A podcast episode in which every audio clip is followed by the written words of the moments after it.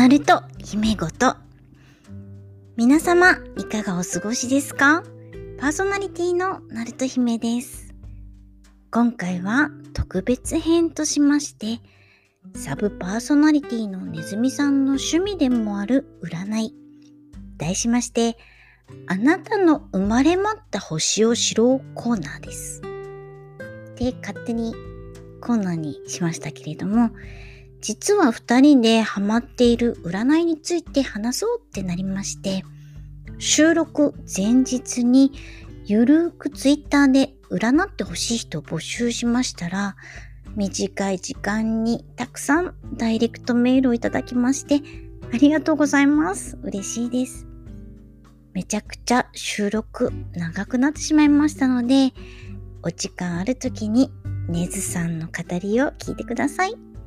収録は1月29日夜の11時50分ぐらいから始めて終わったのは朝の4時でした。楽しかったです。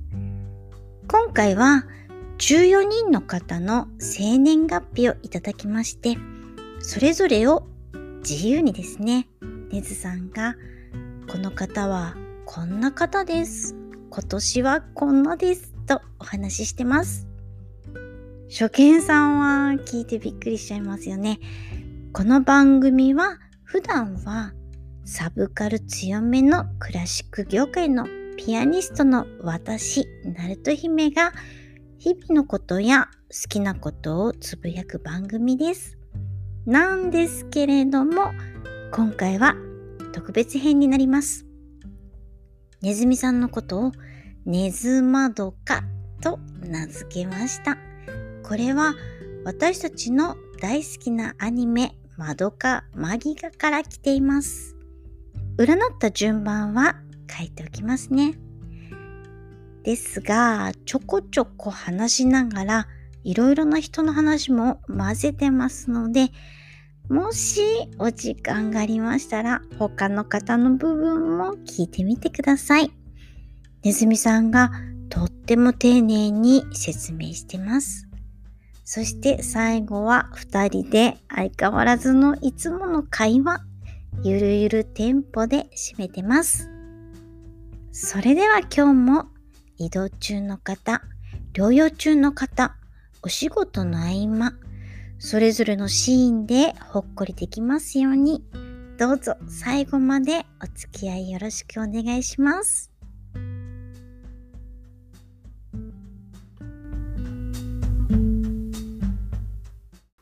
じゃあですね、今回はゲッタゲ ゲッターやめましょう。ー、じゃあ、ネズマドカかな。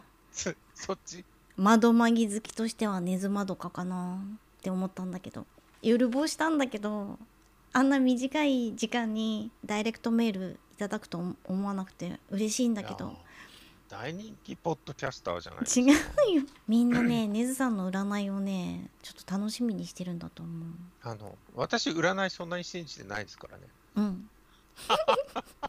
でもさネズさんがさ誰か占ってほしい人いるって言ってみようって言ったから。え言った言った。言ったけど、言ったけどその占いについて語る上で、うん。お話をする上で自分たち以外の誰か一つモデルケースというかそうそういう人が入ってくださったらなと思ったらまあこんな大反響で、はい。あの速攻締め切りました。はい、30分ぐらいで締め切りました。30分で何件ですか？12 14件？12名？うん。あれ？違った？もっといる？うん14だあと思うよ、14名です？すいません、14 14名です。はい、うん、なのでじっくりと。じっくりと 根津まどかさんお願いしますかね。でえっとこうしようと思ってます。で根津さんは、ツイッター上でもね多分面識ない方もいらっしゃると思うのででパーソナリティの方もね多いので最初にお名前と簡単なご紹介をさせていただきます。で生年月日は個人情報なので、まあ、読みありません。でね、だから安心してくださいね。うん、でその後にねずさんに、えーその方のことをピュアな肌色な気持ち？あれ？肌色じゃないか。肌肌色な肌色な気持ちで。肌色っていう言葉が消えたっていうのが今日ヤフーニュースに出てましたよ。嘘どうしよう。昭和がバレる。えじゃああの、はい。ピュアだからじゃあ白いね気持ちで語っていただきたいなと思います。よろしくお願いします。はい、よろしくお願いします。始める前にね、いろいろお話ししておきたいのは、占いって、占いってどう活用してますか、姫は。いいことだけ信じるって思ってたけどでも悪いことというのを読んでそうならないようにうん、気をつける注意みたいな感じ？うん、うんうんだってその通りに全部なっちゃったらさそんな恐ろしいことはないじゃない？はないですね。ねだからそうならないようにじゃあ何を気をつけたらいいかとかあと自分うん。自身の気づきみたいなことも多いかな。うん、ううん、ん。でこれからね多分ねずさんがしゃべると思うけどやっぱどういう星のもとに生まれたってきっと生まれ持ったものって絶対あると思うから。うん、そうですね。うん、でもそれが100%日常生活で出るかっていうと社会に出てまあ私の場合社会に出たら言えるか分かんないけどその人と関わることで学んだいろんなこう道具があるわけじゃない。うん、だからそれを使ってもともと持っているものを隠したりとかうん、我慢したりっていうこともうん、後天的にできるようになるっていうためにも知っておいた方がいいことっていうのはあるかなっていうのもある、うんそうんうん。そういうふうに思ってるかな。だから私もうん。割と近いですね。うんうんうん。で最近ほらねずさんとその占いっていうかまあこういうこと話すようになってえ改めて過去のことを思い返してみるとやっぱり当たってるところは当たってるしえ、でもそれがあったから今があるわけじゃない？正直言ってね。うん、うん、まあそうですね。うん、だからまあ無駄なことはないんだとは思うんだけどこれから先の未来を考えていく時にもうちょっと突っ込んで知っておいた方がいいかなって思って今ちょっと私も足をうんうんうん。踏み入れている感じかな、うん。うんそなるほど。う、うん、どんな占い信じてますか？どんな占い？うん、なんかその占いにもいろいろあるじゃないですか。例えばそうだねその星座とかね。うん、あるし、最近はそうだ。ねしいたけ占いとかもあるよね。ああ、そうですね。あゲッターズとかうん、ご生産心ですね。ね、うん。あと四柱推命もそうだしあとねずさんの言ってた六星戦術？六星戦術です。うん。細木家族さんのやつですね。あそっか、うん。とか。で、それ以外のものとして、タロット占いがあるうん。タロット占いとか、あとは皆さん必ず1年に1回、まあ、今年はまだやってない人多いと思いますけど、おみくじがあるじゃないですか。あるね。占いって、お僕の中で考えるのは大きく分けて2種類に分かれてて、うん一つはその場で占うもの、うん。おみくじとかタロットとか特に前情報を何もなくしていきなりその場でこう何が出るかうん。っていうのを出すわけですよね。古来の話をすれば木にくさびをね打ちつけてどういうふうに木が割れるかっていうので占っていたとかそういうものもありますし。うんなんかいろんなその場で占うものってあると思うし、うん。えーよくほら霊感チックな人もさ今までのさ歴史の中いっぱい出てくるじゃん？えーなんかメラメラ燃えてるさ炎のとこでさ、そうそこで何が出るかうん、っていうのもあるし、うん。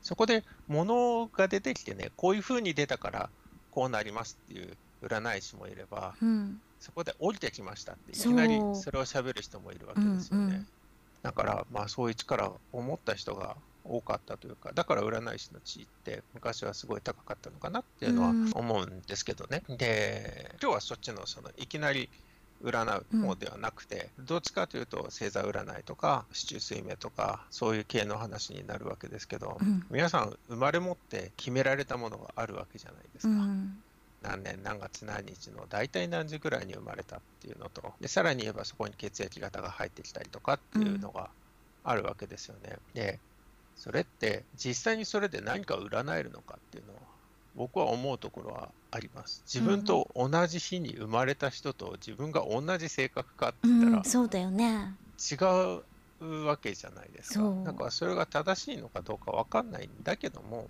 でも根底にあるのはそういうことかもしれないのかな？っていうのはあったりしますね。この世の中がどういうふうにできてるかは僕は全く分かりませんが、もしこの自分という個体を動かしている人が、うん、その中の人みたいなのがね、全然違うところでこうやってあの鉄人28号みたいにしてこうやってリモコン持ってひょっとしたら僕を動かしてるかもしれないわけで、うんうん考えると、この僕らが見えているこの階層以外の階層があるわけで、うん、と考えると、自分たちがゲームやってる時のゲームを動かしてる人たちと同じですよね。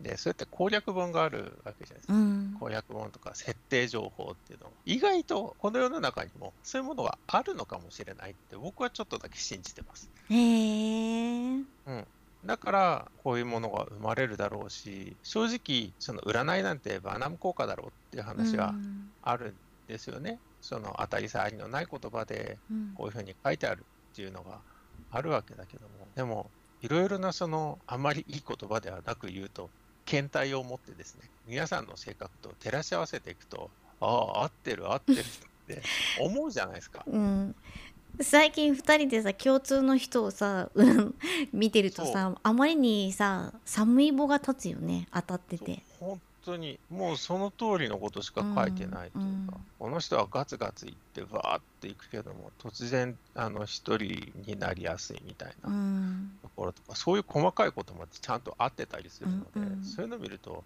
あ気持ち悪いってちょっと思いますよ、うんうん気持ち悪いって思うのは自分たちが知らない世界があることに対して気持ち悪さうん。なんだろうなっていうのは思いますけどうね。ん。うんだからその相手の誕生日さえ知っていれば大体どういう人なのかなっていうその前情報としてね行くことはできるわけであの攻略本持ってゲーム始めてやるときもそうじゃないですか。うん。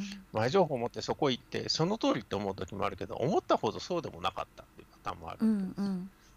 うん、だからその程度にやっぱとどめるのがいいんじゃないかなっていうのとあとはもう一つ占いで一番重要だと思うとかみんながその占いをしたいって思うところの根底にあるのはどの時期が大変うん。どの時期にいいことがありそうとかそういうことを知りたいわけじゃないですか。うん。うん未来をね。今の自分自身じゃなくて。うんうんだからそれをそこで書いてあることをどういうふうに捉えていくかっていうのも大事なのかなっうんてうんそうだね。僕は思いますね。うんそこは自分で決めていけるんだもんね。そうですよね。うん。そうだからまあ当たるも八卦当たらぬも八卦って言いますけどまさにその通りであくまでそれは一つのこういう考え方もありますよっていう風なぐらいに捉えた上でどういう風に立ち回るかっていうのが大事かなっていう風に僕は思っています。大作界なんていう言葉がありますけども、うん。大作界への捉え方っていうのも占い師一人一人で全然違うので。そうだね。言葉だけ聞くとねもうドキドキしちゃうもんね。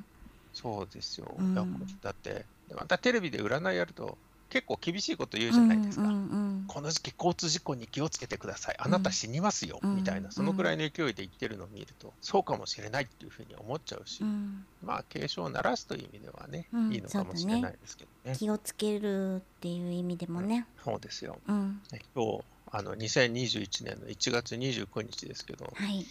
私今日こういただいた14名プラス2名ですね、あの16名のこういろんなものを出しましたけど、私の知るところ、今一番最悪な運を持っているのは、あの、ナルト姫っていう。おまけにこの2021年1月29日っていうのはもう最悪な日なんです。そう今日私最悪の日なんだよねそう、もう最悪の日にこの収録をしているって言って笑っちゃうよねこの12年、12年の周りの中で一番最悪な日が今日。このあとさでも10分で29日終わるからさはい。この10分だけとにかく仲良く頑張ろう。まあ、あの、大丈夫、もうこの時間になったら少しずつ上向いて 大丈夫と思いますけど。よかっ、変なメールとか来ないかな。うん、あと13分ちょっと祈っててください。そうだね。そう。私一番悪いんだよねねずさんねそうなんですよ、うん。16人の中でね。だから皆さん安心してください。私が悪いから、みんなは大丈夫。そうですね、うん。誰が一番よく出てるっていう人もいますけどね、うんうんうんうん。逆に言ったら。でもその人がねそうかどうかっていうところもあるから、うんうん。それはあんまり言わないつもりではいますけどはい。かな？一番一番いい人誰だっけな？面白いね。気をつけ。ね。うん。本当にねじゃあ順番にやってってもいいですか？そうですねはい。それでは最初はティケオさんとパッチさんです。はいこの方たちはですね、ニンニクスキーの炒めてほうれん草というポッドキャスト番組をなさってます。いい名前ねえ、あのなんか体の半分はね、ニンニクでできてるんですって。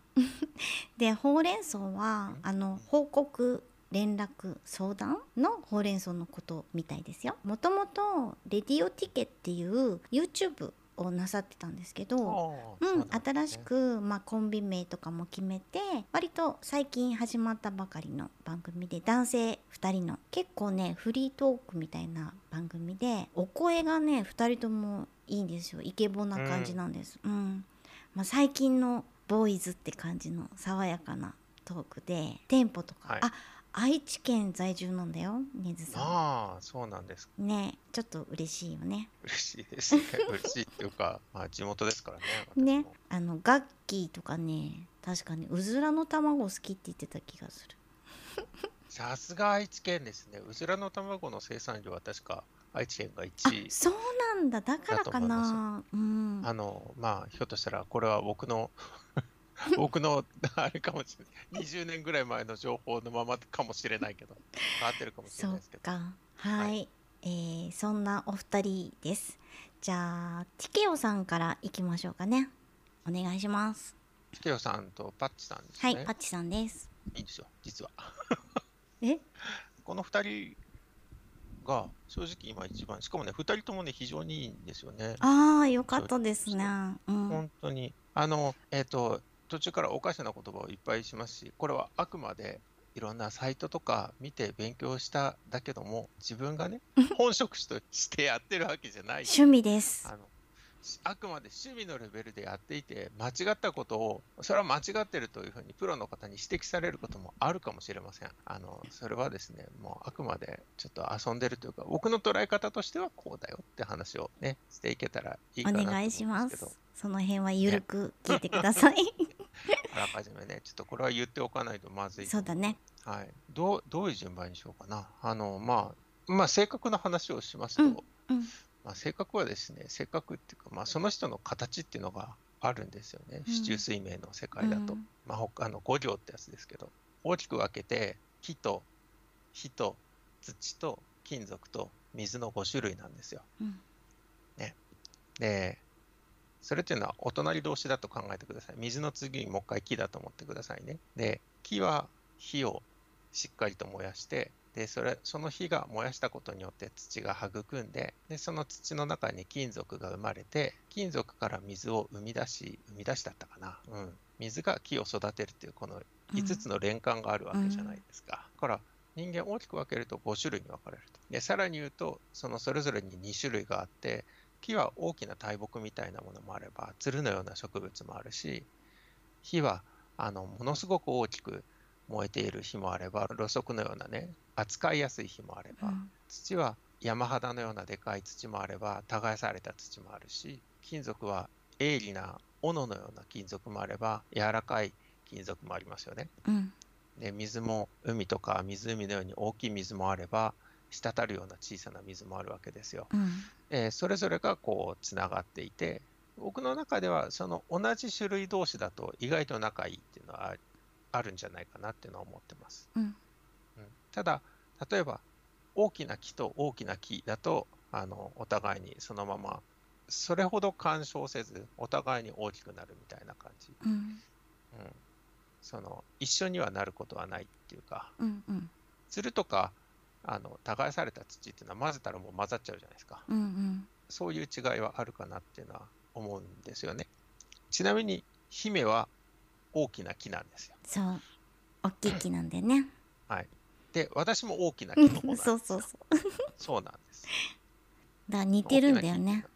そうですね。うん。だから木っていうのは育てば育つほど大きくなっていくのでいろいろこう蓄積をしていってどんどんとやることが大きくなっていくというかやる選択肢が増えていくというかどんどんと成長していくっていう感じですよね。うん火はどちらかというと一気に燃え上がってすごくエネルギーを使いやすいとか土はすごくどっしりとしていて常に構えていて金属は何て言うのかなすごく賢いんだけども賢くていろんなこと正しいこととか割と現代的っていうかねところもあるんだけども時々その金属がゆえに厳しい言葉を投げかけちゃうところもあったりする。うん。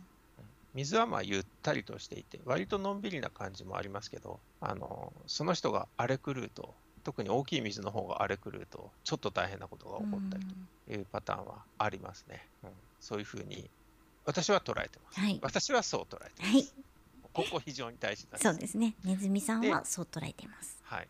で今木火土金属水の5つの話をしましたがこれを一個飛ばしで考えるとあまり良くなくなるんですよ。木は土の養分を取って土は水をせき止めて水は火を消して火は金属を溶かし金属は木を切り倒すわけですよ。うん。だからその矢印の方向で強弱じゃないですけどどうしてもそういうものが出やすいというか、うん。うん、そういう関係があったり、なんとなく心のどこかでね、木の人にとってはちょっと金属、実はこの人苦手だなって思う人が意外と金属だったりっていうことがありますよね、姫。あるね。ありますよね。最近調べた人みんな金属だったね。そうでしたね。ちょっとこの人辛いっていうところがありますけども、そういうところがあったりするんですが、えーティキオさんとパッチさんはですね、はい。ティキオさんはですね、火なんですよ。ああそうなんだ。はい。だからエネルギーを持っていて、あそうかもしれない。多趣味な人たちなんですよねとっても。うんうんうん。うんうんで、一方でパッチさんはですね、うん。うんあのー大きな土なんですよね。ああそうなんだ。うん。だから、隣同士だから非常に仲が良いというか、あなんかエネルギー持ってる人と、うん。割と、私、私な、全く知らずに喋りますけど、パッチさんって意外とのんびり屋さんなんじゃないですかね。あの、もう割とチキオさんに任せてて、パッチさんはそれを見てるんだけど、だけど、あのあかんとこであかんよって言うというか、あーきちんとそういう感じそういう関係ができてるのかもねうん、だからすごくいい相性なんじゃないですか、お二人は。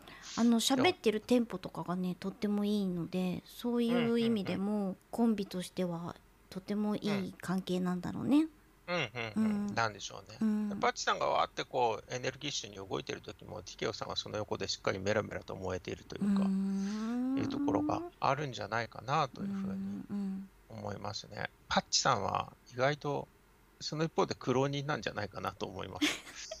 結構な苦労をなさって、それが今の自分を作っているところもあるし、それはまだまだしばらくそういう時期はつなが続いていくんじゃないかなというふうに思いますね。うんうん。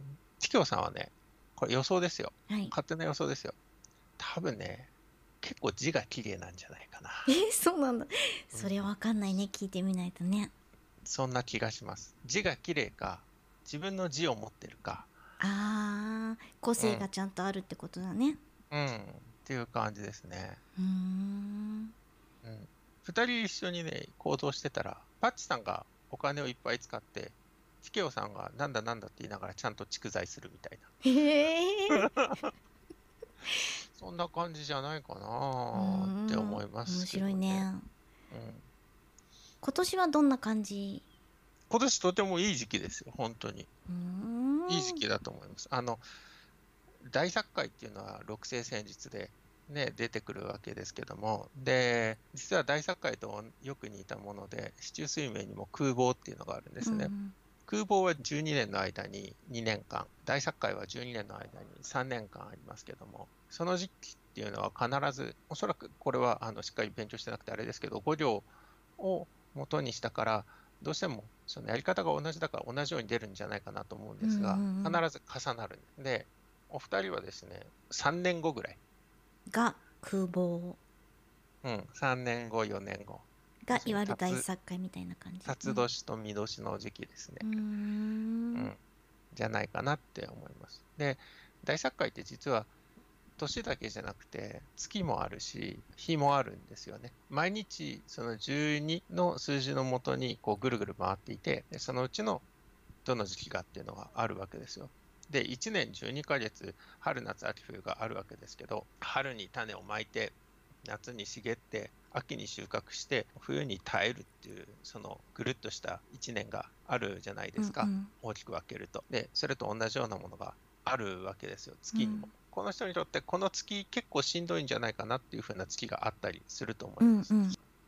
このお二人はだいたい4月とか5月とかそのくらいの時期っていうのはあんまり得意じゃないんじゃないかな、春、うん、春ですね。うん。から、うん、春、入学とか、入学とかどっかに入ったりとかして、初めのうちはね、なかなかこう、うまいこといかないというか、うまくいったとしても、その後が非常に上がっていくというか、うん。本当の冬の時期、なんかちょうど今ぐらいの時期とかっていうのは、とてもなんか充実している月になるんじゃないかな、というふうにここには書かれてますけどね。じゃあ花粉症の時期は気をつけた方がいいってことだね。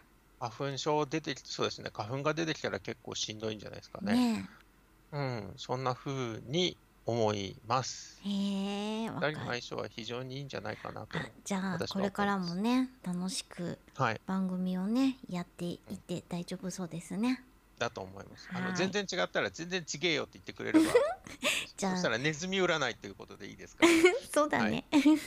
は はい。じゃあ次いきますかね。渦巻さんです。渦巻さんはですね、今日お誕生日でしたね。おありがとうございます。はい、おめでとうございます。ツイッターでもね、ね皆さん書いてたんで、生演奏が入らないんですか？生演奏、生演奏、ねあの、酔っ払っちゃったんで、はい、わかりました。はい、あのー将棋部だったそうでね将棋がお好きで,、でそこでつながったんですけどあと猫ちゃんがね好きな方ですね、えー。はーい。さあどうですか渦巻さんは？渦巻さんはですね、自分のことよく分かってる人じゃないですかね。そうなんだ。自分のことよく分かっていて結構頭がいいというか切れるというか、うん、でもねその扱い方が非常にうまくってうん自分自身の扱い方が割と天真爛漫に生きながらも天真爛漫に見られながらもうんいろんなものを蓄積していくというかそういうタイプの方じゃないですかねうー。んお金を結構使います。お金を結構使う一方で入ってくる分もあるみたいな感じ。風通しがいいんじゃん風通しが非常にいい方なんじゃないですかうねん。と思います。あんまり食事にも困らないだろうし、そういう風に出てますね。あの、さっきの木の話で言うと、鶴の方ですね。あじゃあ同じ木だけど、うん。私たちと違う方かそうですね。うんだから我々にとっては一緒にいたら締め付けられるかうん、あるいは守ってもらうか、うんまあ捉え方一つで、えちょっと変わーってきますけどね。そうなんうだん、そういう風な感じに出ていますね。うんうん。今年今年はねお誕生日も迎えたしどんな、そうですね。うん、今年は3、4年くらい前結構しんどかったんじゃないですかね。そうなんだうん、そんな感じが出てますけど、3、4年前、もうちょっと前かな。うん、ちょっときつい時期があったのかもしれないですね。うん、ね割と病気しやすいんじゃないですかね。どうだろうね。病まあ、その病気っていうのも実際に病として現れる場合もあれば、精神的な部うんメン分とかタルいう、だねそのメンタルうんの部分でっていう可能性もありますけどもね。うん。うんだから、この人、あの、渦巻さんは夏頃が、夏っていうか秋ですね。うん。秋の頃結構しんどい時期を迎える人ですね。毎年。ああそうなんだ。じゃあ今年もじゃあ秋は気をつけた方がいいって感じ？うんと、まあ、その月って、うん月でのその大作会っていうのは必ず巡ってくるもんじゃないですか。だよね。うん。だから、一概にその時期は何もこうしないようにするっていうのが正しいかって言ったら、そういうわけではないと僕は思うんですよ。うん。姫はうん。11月から1月なんですよね、うん毎年。僕は9月から11月なんですけうども、ん。そのきつい時期っていうのありますけども、じゃあ大作会というものをどういうふうに捉えるかっていうところが結構うん大事で、それをどういうふうに活用するかっていう考え方もあるわけですよね。さっき言った通り、春にね種を植えて夏茂って秋に収穫して冬に耐える時期がありますけどもうん。耐える間にただ耐えてるかどうかっていうのは大事だと思うんですよ。その間って次の種の準備することもできるじゃないですか。そうだよね。1年が決まるのって割とその冬だと思うんですよ、うん。僕は。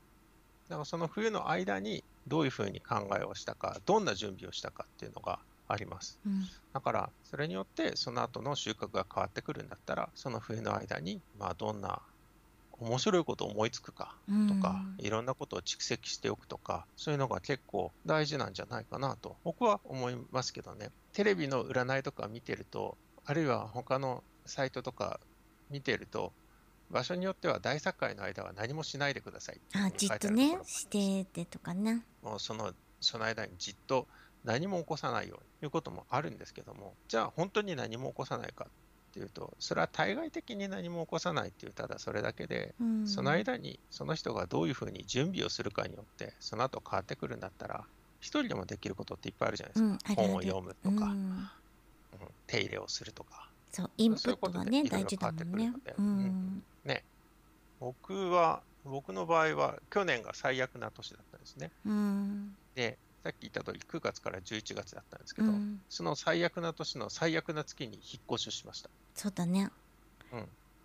これは自分への投資だと思ったので、まあそういうふうに捉えるかどうかっていうのも大事なんじゃないかなって思います。僕は意外と自分のことに費やす時間です。うん大作会うんうんうんうんそうだな10私の11月から1月が大変っていうのも一番仕事が書き入れ時で結局休みがない時じゃない、そうですね。でもその時にどれだけ準備して練習したかっていうのはきっとその次にまたつながっていくっていうのはあるかもなっていう気はするかな。うんそうまあだから健康だな健康には気をつけた方がいいかもしれないあね。、それはあります。うんあの病気しやすいっていうのもありますね。きっとね。うん、やうん今考えると大体その時期に、まあ、無理をして結局体ね、まあ、風邪ひいたりとかっていうことも多いから、それはそうねうん、一番が何もしないということよりもやりつつも体調管理が一番大事かもしれないね。うん、うんそうですうねん。僕手術したの11月でしたね。もう二十何年前でしたけうど、うん、んそういうのもあるぐらいですからね。ねはいね。で、えっと、ごめんなさい、渦巻さん。そう渦巻さん渦巻さん。は、猿年と鳥年ですね。の時期が空房ですね。やっぱり。うん、だから、5、6年前ですかね。が、結構しんどい時期だったんじゃないですか？じゃあ今はちょっと落ち着いたかな。そうですね。落ち着いた感じがしますね。じゃあ今年は、えー、といつだっけ時期は？気をつけるのは。えっと、8月から10月、夏頃？あ夏過ぎたらちょっと気をつけて、そうですね。夏バテもしないようにしてはい。というところがあるんじゃないかなと思います。ううんん頭が良すぎてね、うんああれかもしれないですね。時々偏屈になるところもあるかもしれないので、正義感が強すぎて、なるほど自分が思う正義がこれだって思ったのが、実はマイノリティっていうことが時々あるかもしれないですね。そっか。はい、と思います。だそうです渦巻さん。はい。じゃあ次は大場さんです。大場さん。はい、大場さんは北北カフェ北九州の片隅キレイトという図のポッドキャストをなさっています。あのね、はい。めちゃくちゃジェントルマンな方で映画のお話とかがねとっても分かりやすくてこう見てなくてもあこれ思わずね見たいなって思うようなね話し方もなさるし他にもねアニメとか本とかねいろんなものをねインプットなさってる落ち着いた方で温かく見守ってくれてる気持ちになる人です。うん。はい、すごい、あの、なんでしょうね。正しいことがよく見えていて、うん、で、お金じゃないんだけども、蓄財がすごいいっぱいある。ものでもなくて、なんていうのかな。蓄積したものがすごい多いというか、文脈が、書かれている文脈がすごく多い方のような気がしますね。うん意外と堅実だし、でも人の気持ちもわかるし、みたいな、あまさにそううん、そういう感じがします。で、金属なんですよ。えー、そうなんだ金属なんですけど、柔らかい方の金属なんです。柔らかい方の金属って、あの人を守ることができるというふうなじゃあそのまんまだね。きますから、じゃあ感じてるままだ。うん。うん。そういう感じがしますね、うん。見る限りは。う。ん。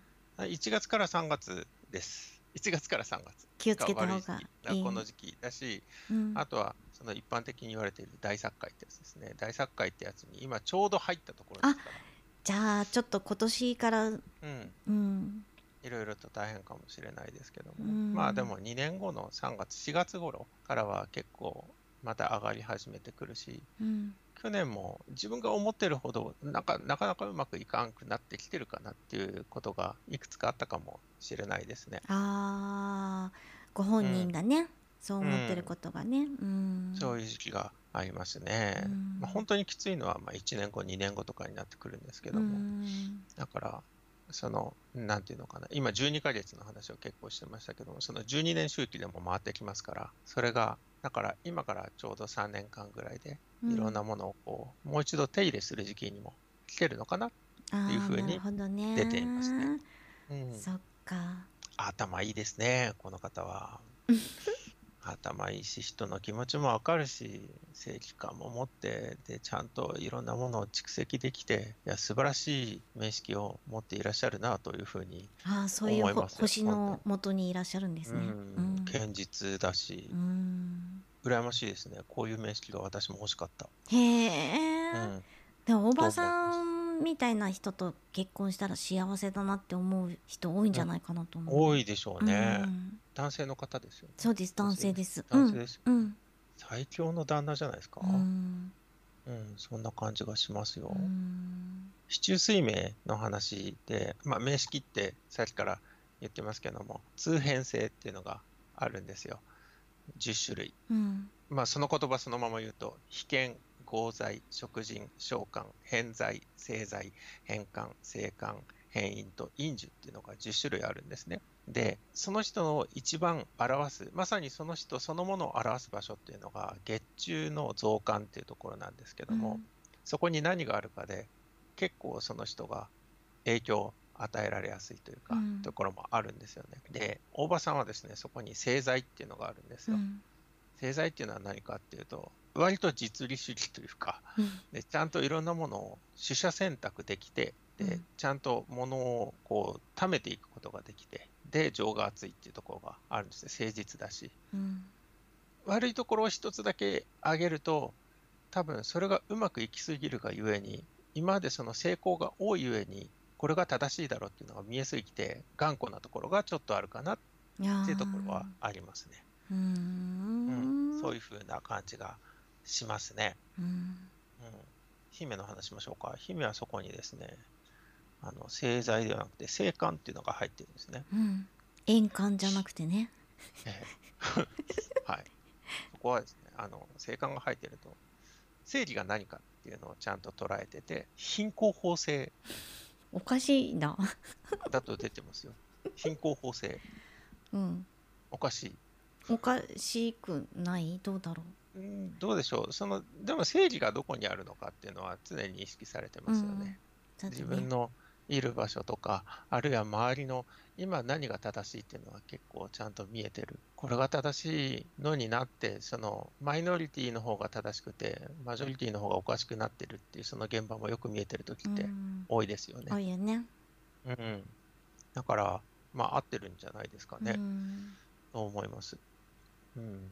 姫はお金どんどん使っちゃいますけどね。そうなんか散財するみたい散財するけど、でも、何でしょう、自分のためっていうよりもあれですよね、割と大盤振る舞いしちゃうとこありますからね。そうまあそういう星のもとなんだろうけどうん。若くしてうん。親友とか、まあ、知り合いの方とか結構亡くなってるから、お金残しても使わないで死んじゃったらうんこんなに悲しいことはないなって割と若い時から思ってて。なるほど、そういう捉え方もあうん。りますね、うん。確かに。だから元気な時に旅行も行きたいし、うん。なんか年取ってからねお金貯めてやろうとかってその時分かんないから、うん。なんとなく今人のためにも自分のためにも使えるのであればまうん。あそれで貧乏になったら困るけどなんかうんまあ使いたいなってうん思うことかな。まあでもそういう投資は返ってくるものうん、ですそう思っ。して成果を持ってる人ですからうん正しさがあるわけですから、みんな何でしょう頼ってるからそのその辛くなった時期っていうのはみんなが助けてくれるんじゃないですかうね。んうん、そういう感じがしてますねうん見る限りは。うんあここに兼録があるの。ほー。何何？いや、うん派手さを持ってますね。派手？うん、割と派手ですね。えー、どこが？派手っていうか、なんだろう、こう、髪の毛が赤いから？いや、そこじゃない。そう。もう一つ、もう一つ、あの、性格が割と出やすいっていうところがあって、うんその、さらにさっきの、さっきの10種類以外にですよ。あと5行以外にもですよ。もう一個12運っていうのがあって、もう一つ性格を表す部分があるんですけども、うんそこは結構怖い言葉がいっぱいあるんですけど、まあ、調整、木欲、艦隊、兼録、帝王で、衰える、病、死、墓、絶で、胎児の胎に最後養う、陽。う。ん。まあ、こう、人の一生みたいになってるわけですけども、姫のその日中の十二運っていうところには、人間でいうとちょうど成人して、すごく今、結果が出ているう時期ん。のものが出ているので、割と生い茂っていて、うん、みんなが集まってきやすいというか、うん、そういうところにいらっしゃるんじゃないかなと、私は思います。はい。はい。すいません。姫の話になってしまった。じゃあおばさんははい。これから大さん堅実、頭いい。ただこれからちょっとしんどい時期かもしれないので、つけた方が少しだけお気をつけそうですねもし今の時点でこの3年間とか、あるいは最近のところでいろいろ準備されていることがあるのであれば、それは一つのチャンスと捉えて変更することなく、その時の思いつきで変更することなく動いていけばうんいい結果になるなんじゃないかなというふうに思います。はいはいはい本当に占い師みたいになってきた。本当だね。えー、次は黒柳小鉄さんです。はい。え小鉄さー、はい。カルサブというね、ポッドキャスト番組をなさってらっしゃって、このカルサブはね、この前ね、愚者級の性癖会っていうのにね、感化されてね、黒柳さんとフレディさんでね、性癖を、あの 話す話をしてました。なんかね、黒柳小鉄さんはね、お尻がね、四角い人が好きって言ってた気がする。それどういう状況？おえ尻が四角い。お尻が四角い人。だからあのキュッてこうプリッああ、なるほど。っていう感じじゃなくてうんうんうん。ちょっとこうドドカンってしてる感じなんじゃないかな四角いっていうのは好きって言ってた。あでも別にそういう番組じゃなくて普段はサブカルチャーを語ってるので、誤解ないようになんですけどね。あ、本当愚者の宮殿がそういうよくわからない効果をもたらしていて、本当にご迷惑をかけております。すいませんね。あ、あいつらが、ファミリーとして？ファミリーとして。僕は性癖会出てないですけども。うん出てないね。うん、うん。僕は、僕は出る気はなかったです。でもドビーさんと出ドビーさんとネズさんと私で性の目覚めは取ったけどね。取った取ったんだけどね出してない。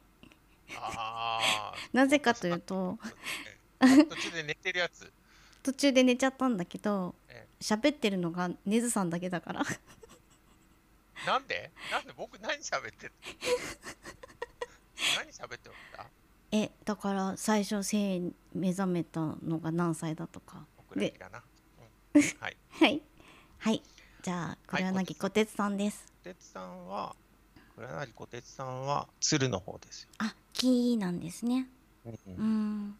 木ですね。うん。でえっとですね珍しい星が出てるんですけども。へえなんでしょうね。威厳とか名誉とかそういうものが自然に舞い込む感じじゃないかな。本人の意思とは関係なく、自分がそういうつもりで言ってないことが、周りには非常に影響を与えて、うんで、周りを巻き込んで何かが起こる、みたいなへえ感じの方じゃないかなと思いますね。うん。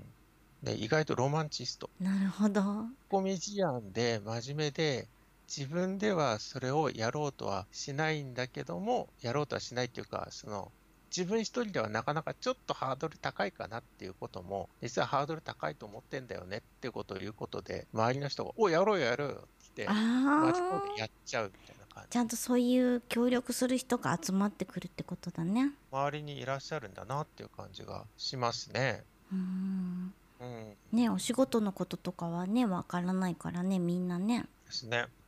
で、考え方が割と独特なので、しか、100%分かろうとするのは難しい方ですけど、うん。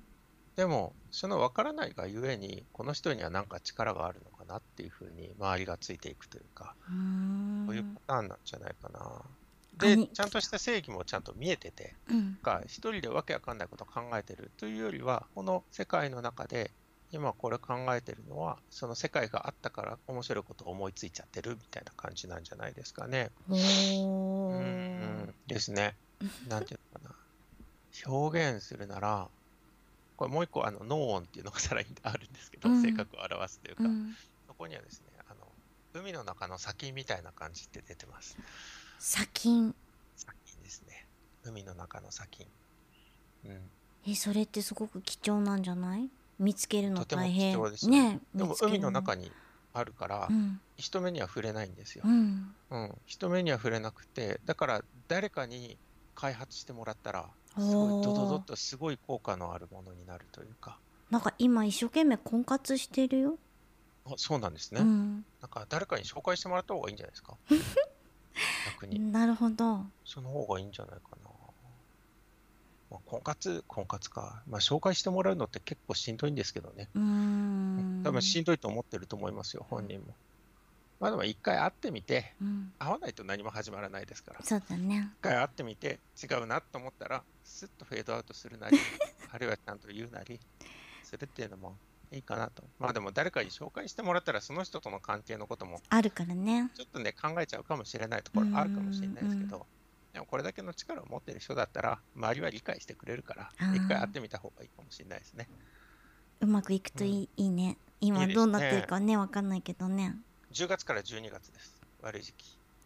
じゃあ、秋までに。うん。だし、秋というか、今開けたところですよね。うん、そうだで、ね。うん。その大作会と言われるやつがちょうど終わったところです。この12月で。うんだから、姫が今この時期じゃないですか、1月。うん。それが先月あったよううん、ななるほど。感じかな。うん。でもこの後はもうどんどんこう上に上がったり下に下がったりはしていくんだけども、全体的に見ればどんどん上に上がっていくような時期なんじゃないかなというふうに思いますね。うん。じゃあ今年が別に大作会ってわけではなくて。ええ、うん。大作会終わった後はもううん種の状態ですうから、ん。あとはその種、自分という種からどういうふうなものが育つかっていうのは、周りとの影響によってどんどん変わっていきますけども、その大作会を超えても、その人脈が、しっかりした人脈があるのであれば、その人たちに育ててもらった方がうん、いいんじゃないですかね。なるほどね。うんだから、どんどん面白い、あの、性の目覚め以外もですね、どんどん面白い、こう、ことをですね、自分でも考えるだろうし、うん人から言われて、え、それ無理だろうってことも挑戦してみても面白いかもしれないああ、そうだね。周り面白い方いっぱいいるからね。ですね。うん、そうですね。んんそっか。はい。はいじゃあ次はですね、コーヒーさんです。ねずさんもはいご存知のコーヒーさん。はい。電気屋ウォーカーというポッドキャスト番組なさってます。あの、名前の通り、電化製品をね、掘り下げる番組とかで、この前はね、加湿器のお話をしてました。うん。最近はね、コヒラジって言って、コーヒーさんが寝る前にですね、いろんはなこう感じてることをね、まあ、つぶやくとか、キャスみたいなこともやってらして、結構あの、たまにお邪魔するんだけど、コーヒーさん、イケボでいい声なんでね。そうですね。そうなんです。癒されてるんです。はいコー。ヒーさん、YouTube 一回拝見しました。ああ、そうか、そうか。ね、いいお声ですよね。山形にね、いらっしゃいますね。はい。コーヒーさん、コーヒーさん、うちらと同じですよ。大木ですね。へえ、あ、でもわかる気がする。で、うんと、いい意味で自分大好き。自分大好き。っていうのは自分がこう、培ってきたものが正しいって思ってるし、うん。それがあるから自己主張をしっかり出していくというか、うん、自分の守備範囲に関してはこれが正しいっていうのが、正しいっていうのはしっかり周りにも出すし、実際にそれが正しい人。うん。うん、そういう感じがしますね。ても人の気持ちもわかるし、割とその、うんと、教科書に載ってるような正しさだけじゃなくて、割とクリエイティブにこうしたらうまくいくんじゃね？みたいな、うん新しい回を出す方法、新しい回を出すのがうまいあーなんかの時にいろいろなことを試したことがうんその先の仕事につながったりポッドキャストにつながったりいろんな相乗効果があったっていうふうに、す。あお。話なさってた時があってだからそうやっていろいろと試してつなげていける人なんだね。うんうんうん。そうですね。そういうこうんそういうふうに出てる感じがしますね。うんただもう変人並みなこだわりがある。コーヒーさんでも変人なこだわりイコールオタクってことでもいいんじゃない？ダメかな？ああ、それはあると思います。うん人一倍のこだわりがあって、そこに自信を持っているというか、正しい自信を持っているというか。でそれが結果として正しいんだもんね。うん。でも、面白いなって思うのは、コーヒーさん実はその大作会の2年目なんですよ。ああそうなんだ。大作会2年目の1月12月から2月ですから、今月あんまり良くない月なんですよね。来月もですけど。だから、でもその状態で今やってるものがそれだけ効果を生み出してるってことは、この人は大作会を超えた後に一体どんなことになるんだろうっていうのはちょっと思いますね。めちゃめちゃ大木になるね。ねえう。ん。うん大作会の間にうまくいってるかどうかというのは本人次第なんうんですけども、うんその文脈がその後どんどん伸びていくわけですから、まあ、とても良くなっていくのか、あるいは種を準備し忘れちゃうっていう可能性もあるので、ああそっか。うん、その時だけはあの、それだけはちょっと気をつけた方がいいのかなっていうのは思いますけどうね。んうん、今出ている結果というか、秋に収穫したものを食べ尽くしちゃって、冬を越えた後に何もなかっ。たっていうパターンもあるので、実がならないね。うん、それは気をつけた方がいいかもしれませんけども、うんというふうに思います。きっと大事なポストにもねどんどんなっていくうん、でしょうしねそのちょっとお仕事のことはねうんわからないけれどきっと。そう、あの、まあ、コーヒーさんの場合は、その、食べ尽くしちゃって、その後大変かもしれないっていうのを、今話しましたけど、うんその大作会の間に結構逆にすごい辛いことがあった人っていうパターンもあるじゃないですか。うんうんそういう時って普段とは違う捉え方になるわけですよね。考え方とかやることとか。で例えば木の人の話をすると、その間っていうのは新しい幹が生えていくわけですよ。うん今までと違う部分の幹が。で、その向きっていうのが全然違う方向に向く時もありますが、必ず土の方に行くわけじゃないですか。うんで、大木、本当の大木とか、あの伊勢神宮にあるようなあのドーンとうんあのまっすぐな杉の樹木とかじゃなく何年みたいなね。そう、樹齢何年のすごい大きなクスノキとかって、いろんなところに幹出してるじゃないですか。うんうんまさにあれと同じイメージで、いろんなところに幹をいっぱい出していた方が、その後は強くなります。うんだから苦労はやっぱり、その時期は大変かもしれないけども、それをもとに、その後の、その文脈をもってすれば、その後は強くなっていきますから、苦労した、大変だった、俺は大変なんだ、私は大変なんだっていうだけじゃなくて、それをもとに、その後頑張っていくっていう風な捉え方に変換できる人の方が強いかな、うん私は思います。するべき苦労はした方がいいってことだね。そうですね。うんはい。はい。じゃあ次はですね、まあ、かっこマリタイムさんですね。あの、はい先ほど出てきた黒柳小鉄さんの軽サブでもたまにお話ししてる時もあって、まあ、リスナーさんで、ライト沼なんです、この方。ラライト、ライト。照明ですか？照明じゃなくてなんだろうペンペンライトなんて言ったら失礼かああいううん、ライト沼な方です マリタイムさん。マリタイムさんですネズミさんのこと好きって ありがとうございます。マリタイムさん。グルメですね。えグルメなんだグルメじゃないかな。へえうん、そんな感じがする。グルメなんだけど、小さい頃からグルメ。舌が超えてるんだうん舌が超えてる感じがしますね。で、ああ、面白い。すっごい面白いですね。あの、人の気持ちというか、人の心を動かすのが結構得意というか、うんそれは本人の意思とは関係ないところかもしれないですね。割と影響力のある方です。で、お金をね、すごい蓄財する時もあれば、それをドーンって一気に使っちゃう時期もある。こういう感じの方じゃないですかね。うん。ある意味男らしいね。使う時使うってことでしょ？ううん。ん。あるいは、普段から細かく言ったら外食多いのかもしれないですね。どうなんだろう。美味しい味を知ってるってことだよ。外食多いってことは、うんそうですね。うん。外に蓄財しつつ、外に出しつつ、でね、だけどあんまり自分のところに帰ってこないかもしれない感じですかきっね。といいライトいっぱい買っちゃうんだよ。ああ、なるほど。うん。そうか、そうか。で、それも当たり外れが結構あるのかもしれないですね。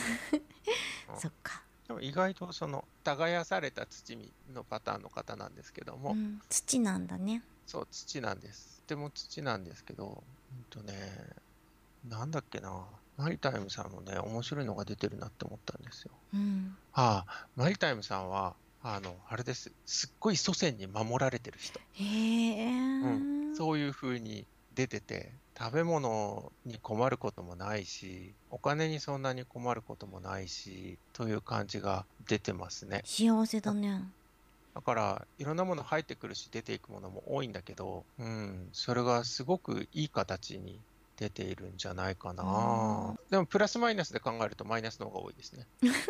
お金、お金とかそういうところに関して言えばう。んうん。今年はどんな感じ？今年は、今12年のうちの夏じゃないですかね。へえじゃあ今育ってる時成長してる時ってことだよね成長してる時期って感じですかね。伸び伸びしてて。うんうん、いい時期で。いや何より、まあ、特筆すべきはやっぱそうだな。守られてますね。いいねすっごい守られてるへ先祖に。え羨ましいぐらい。ちょっと大事にした方がいいね、ご先祖様とかそうですね。ここに対してちゃんと自分があるのは過去の人があったからなわけで、そこに対しては割とちゃんとお礼を言うというか、うんそういうとこは大事かなっていうのはうんうん思います。ちょっとだけ病気しがちなのかな？かな？ひどい食当たりとかあったかもね。食あたり？グルメなだけに、牡蠣かうんわけわな、かんないもん食べてすごい食当たりに当たったこととか、あるいは今後当たるとか、そういう感じかな。気をつけなきゃ姉ちゃんねうん、そうですね。で、本人の意識で、あの、そうしていなかったら、ひょっとしたら、そこでその家系がたどえる、た、あの、たど、ん？た、途絶える。途絶える、途絶える可能性があるかもしれないかなっていうふうには出てますね。うん、そうなんだ。はい。はい。月ははい。1月から10月ですね。うん。が気をつけたらいい時、うん、気をつけるうん。時期かなっていうふうに出てますね。はい、そんな感じです。はい。まあ、そんなわけでマリタイムさんですね。本当に、本当にもう見れば見るほど祖先に守られてるんですけど、今まで、こう、と月中増加の話とか、五稜の話とか、あと、日中授乳の話とかしたじゃないですか。で、すべてが良ければ、そりゃすごい強いというか、僕の頭の中では、割と係数で考えてるんですよ。うん、うんそれぞれが足されるんじゃなくて、かけられる。3つとも良ければ、もちろんそっちの方に向かうんですけども、その日中12運っていうのはさっき言った通り、人生を表しているというか、んん輪廻の中の人生を表しているところがあるので、そこがいいか悪いかで結構影響を与えるような気がするんですよね。うんマリタイムさんはとってもいいし、その祖先の守っているものもいっぱいあるんだけども、その12運の部分がですね、今まさに死を迎える寸前ぐらい、70、80ぐらいうんな感じがするんですよ。だからいろんなものを蓄積して体制はしたんだけども、それが今まさに失われる時でもあるので、うん。うん、だからそれを今後のためにちゃんとつなげるかどうか、まあ、要は子供ですよね。うん。子供にいろんなものをちゃんと引き継ぐことによって、家は守られるんじゃないかなって、うん。うん、思ったりもします。そのさっき言った病っていう部分ですね。うん。病少なからず出ているので、と思います。はい。はい。はい。じゃあ次はですねくまさんです。燻製のくまさんですね。はい、燻製熊さん、そうですね。ずさん燻製届きましたね。ありがとうございます。はい。感想まだいただいていませんが、はい。あのー楽しみにしております。そうです。感想はハッシュタグくまくんでつぶやいてくださいね。わかりました。山形にいらっしゃる方ですね。コーヒーさんと一緒ですね。はい、リスナーさんです熊さんは、燻製熊さんは、なんていうのかな、うん、すっごく繊細な方ですね。とても繊細で、うんでも何がやりたいっていうのがとてもはっきりしていうる。んで、自分の中のどれが好き、どれが嫌いっていうのもあって、でだからこそ自分しか知らないこだわる世界とかそういうものが割と表に出やすい方なのかなというふうに思いああ、ますそうかも。ね。ねずさん知らい。ないかもしれないけど、くまさん、燻製の他にもいろんなことを、ええそうなん。天然石とか、うん。うんと、え、それはあの誕生石的なあの石？燻製歴は16うん。年目なんだけど、他に天。然石のブレスレットとか溶接とか、ほ機械の修理とか、あと、なんだろう、ベーコンとかハムとう。か、まあそういうものもそうだけど、うん。いろんなことができるかな。すごい。うん。すごいこだわり屋なんですね。そう、溶接できるなんへてすごいよね。やっぱだからそのこだわ。るっていうところは生まれ持ったところにも出てるのかなって今聞い。て初めて思った。うん。あの、なんか人に特別な、自分しかできないことをしたいって思うのかな。うそうん。いうところ、意外とその繊細さんって言ったのは、あの、要するに人の顔を結構伺ってるじゃないんだけども、うん。みんながどう考えてるかっていうのをすごく理解されてるう方ん。なんじゃないかな。だからこういうのをしたら喜んでくれるかなっていうのがとってもいっぱいあっうて、ん。で、しかもその結果次第でもっとさらに新しいものを始めたいなとか。うん、どんどんと新しいものを始めてしまって、しかもどんどんそれを自分のツールとかスキルとかにしていく、そういう感じう。じゃなんいかなというふうに思います。正しいものとか、正義感であるとか、そういうものも、もう本当に誰の心にも突き刺さらないようなものはやらないかな。な。うん。うん、だけど、みんながはっと驚くようなことっていうのを結構始める方なんですか。ね。うんん、というふうな感じが出てますね。礼儀正しい方ですね、うん。とっても。うん。はい、そういうふうに見えますね。6月から8月注意しのた方がいい。うはい、ん。毎年6月から8う月。ん。で、まあ、12年で考えると、今は割と夏頃ですからね。あ、じゃあ、うん、いろんなことがすくすくと伸びてる時だね。そうですうん。ね。だから、燻製今すごい楽しいんじゃないですか。量増やしたら。ねうん、で、出したら出しただけこう笑顔が返ってくるかもしれないですね。うんうん。うん、すごく研究熱心で食べ物を扱うからうん、うん、例えばこれをねまあ商売みたいな形にするにはきちんとこう真空パックでどのくらい持つのとかうん、うん、ねうん。うん。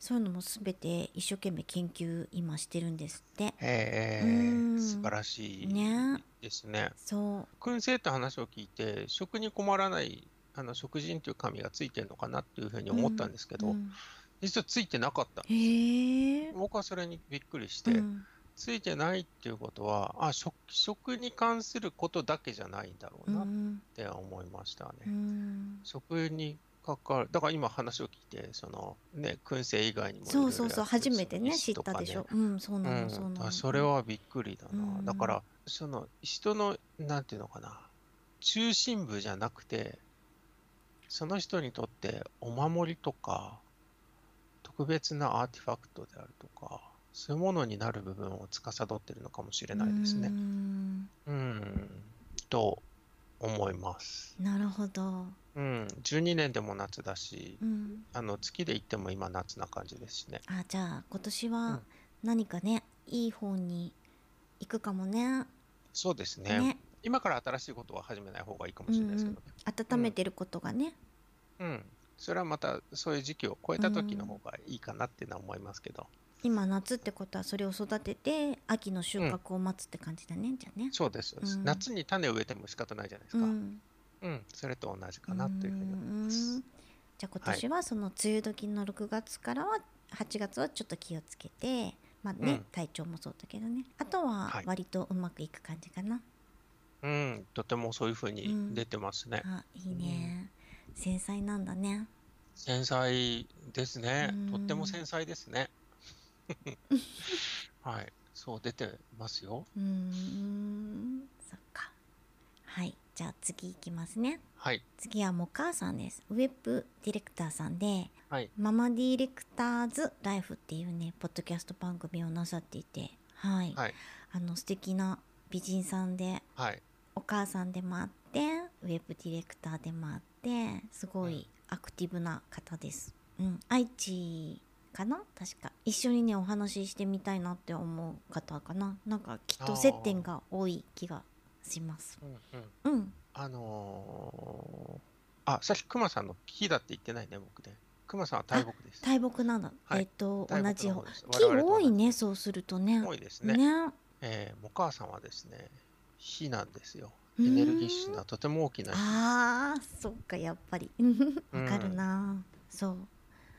いろんなことをエネルギッシュにやって、で、うーんと、お金にじゃあ、お金、お金はね、あんまり貯められない性格なのかな っていうのは思うんですけど、今結構しんどい時期、あの大作会2年目だからね、ちょっと辛い時期なのかもしれないんだけど、うんうん。変な聞き方するけども、ひょっとして、普通の大学とか出てないんじゃないかな。わかんない。そあるいれははそういう学、ちょっと変わった学部にいたとか、へえ、人とは違うものを勉強してる感じ、うん。あるいは、そういう勉強だけじゃなくても、すごい料理がうまかったりとか、うんうんうん。うん、そんな感じなんじゃないかな。うん、と思います。何か特別なものにうんこう秀でてるっていう感じ、うん、そうですね。その、その食の神がついてるので、だからそのグル、グルメだけじゃなくて、料理がうまかったりとか、そういうところなのかなと思いつつ、でもうん、もしそうじゃなかったとしたら、割と今一番新しいものとか、新しいブームに乗り、乗るとか、そういうところが得意なのかな。あーなるほどねうん。ねフリーランスだけどきっといろんなええ、企業さんの相談とかねそういうものうんうんうんも載ってらっしゃるし、やっぱクリエイティブな人っていうのはね何かちょっと違う星のもとにいる気がするよね。そうですようね。ん。あの、祖先にもとても守られてる方ですし、うーん。エネルギッシュでどんどんやっていくけども、ちょっと注意した方がいいかなって思う点は、割とその自分が正義だと思ってバーッとやっていたことが、実は周りの人を振り回されちゃってるパターンもあったりするかもしれないので、それだけ気をつけた方がいいのかなっていうふうには出てますね。うーん。うん。火なんですけども、だから、やけどしてるかもしれないです、周りが。あ暑すぎて。ーじゃあ割と激しい方の日ってこと？そうですね、うんうん。とても激しくて、だから周りが授業を他の人と一緒にやったときには、初めはとても乗ってくるんだけども、実は途中で疲れさせすぎてる時もあるかもしれない。うんうん、そんな風に出てますね。じゃあ今年はまだその大作会の2年目ってこと、2年目ってか、2年目って出てますね。うんで、月で言うとうんうん12月から2月なんで、まさにその月でもあるんですね、今。うんうんうん、六星戦術でいうと停止っていう時期なんですけど、うん停止の後に元体が来て、次が種子なんですよう。んだから、真ん中の冬、いまさに1月とか2月とか、うん。そういう時期なのかなって思いますね。うん。じゃあ今年はどんな風にしたらいいのかな？今年、今年は、まあ、なんでしょう、今持っているものはもちろんそのまま続けて、うん。だけど新しすぎることには手をつけない方がいいのかもしれないですけども、うん。でもそこにもし本人の自信があるんだったら乗ってもいいのかなって思いますね。ううん。ん、2年目なのでね。うんうん、来年を抜けて、さらにその種がすごいいい種を手に入れるかもしれない時期でもあるので、フリーランスでやっていらっしゃるってことは、文脈もすごいいっぱい書き込みがあると思うので、だと思う。うん。今いきなり止まっちゃうっていうのは得策じゃないかなっていうのは思います。うん、うん。はい。はい。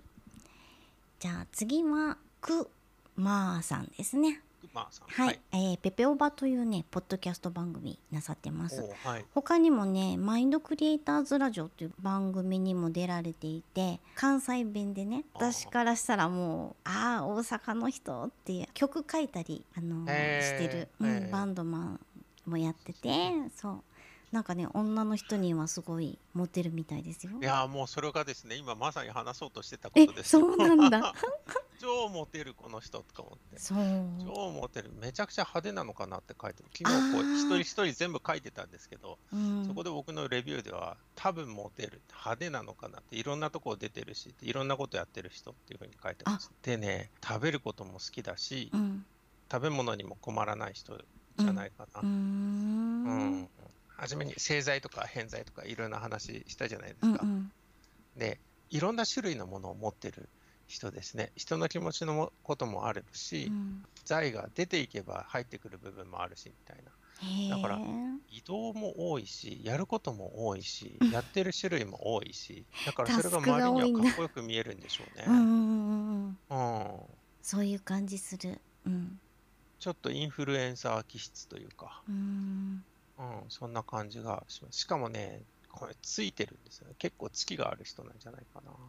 ああなるほど月があねって、で、うん。センスも抜群だし。う、ん。うん、そういう風な感じなのかな。で、また大木なんですよね、ああ来たんだ、ん。うん。去年ってどんなええ感じだった？くまさん。去年ですか、うん。去年別に特別大きなことが起こる年ではなかったかもしれないですけどね。そういう風に見えてますけども。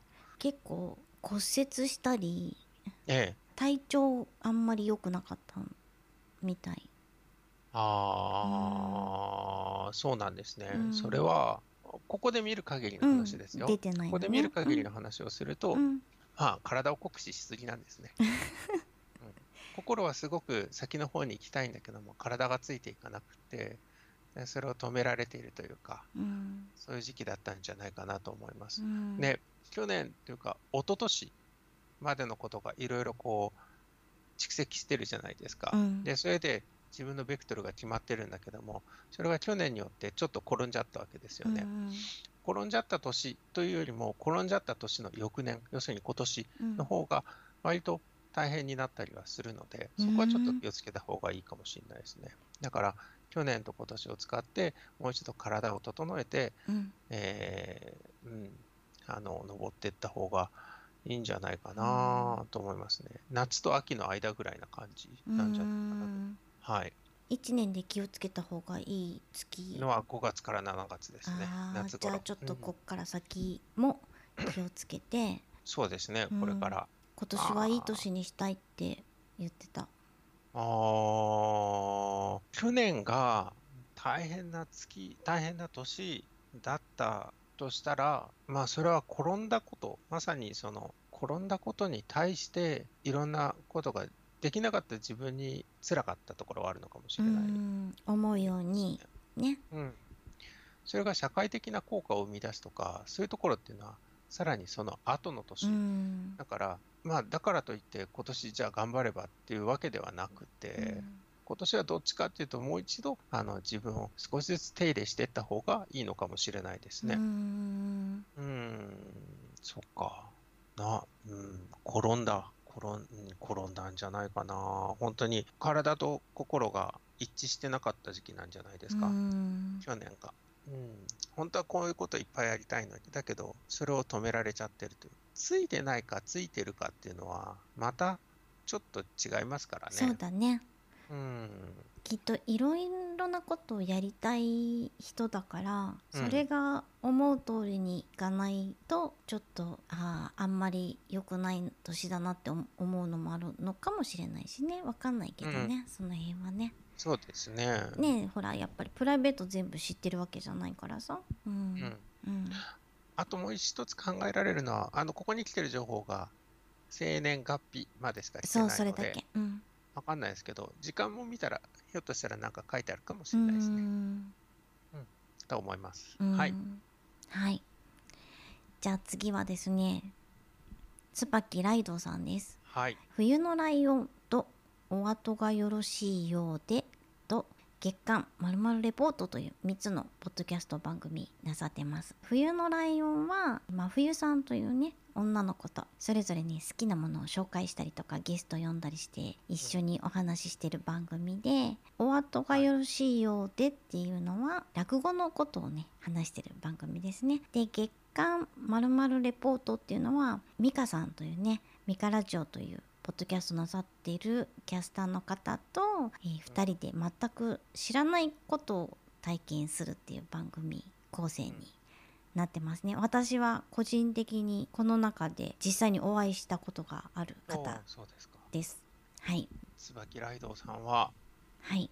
今ちょうど上り調子に入ってきている。お時期ですね。ーうん乗ってきたって自分でもその自覚があるんじゃないかな。なるほど。思う感じですね。あのさっきどなたかにあったえっ、と誰だっけな。あ小鉄さんだ。黒柳小鉄さんにも出てきたのと同じ星が出ててですね、うん。あのとても威厳とか名誉とかそういうものが自然とついてくる方じゃないかなというふうにうん。思います。あのでやることが多いからエネルギーが外に行く分も入ってくればああのあれば入ってくる部分もいっぱいあるしでそれと同時に知識もそうだしお金もそうだし、うん、いろんなその流出と流入がとても多くて すごくエネルギッシュなうん方なんじゃないかなと思う一方で耕された土の方なんですね。ああ、そうなんだ。うん、だから特に知識の部分でそういうものがいっぱいあるんじゃないかなというふうに、んうん、そういう感じがします。一昨年とか3年ぐらいまでちょっとしんどい時期もあったのかもしれないですね。うーん。月としたら9月から11月ですから、今ちょうど種からまた芽吹いてる時期かもしれないですね。として言うと、そんな風に出てますうね。ん。すごいあの一部の一部って一人だけど桃屋さんという方から世界,、世界の椿ライドって言われてる。まさに。いや、でもそういう感じですね。あの、世界のっていうのは、あながち嘘じゃないかもしれないですね。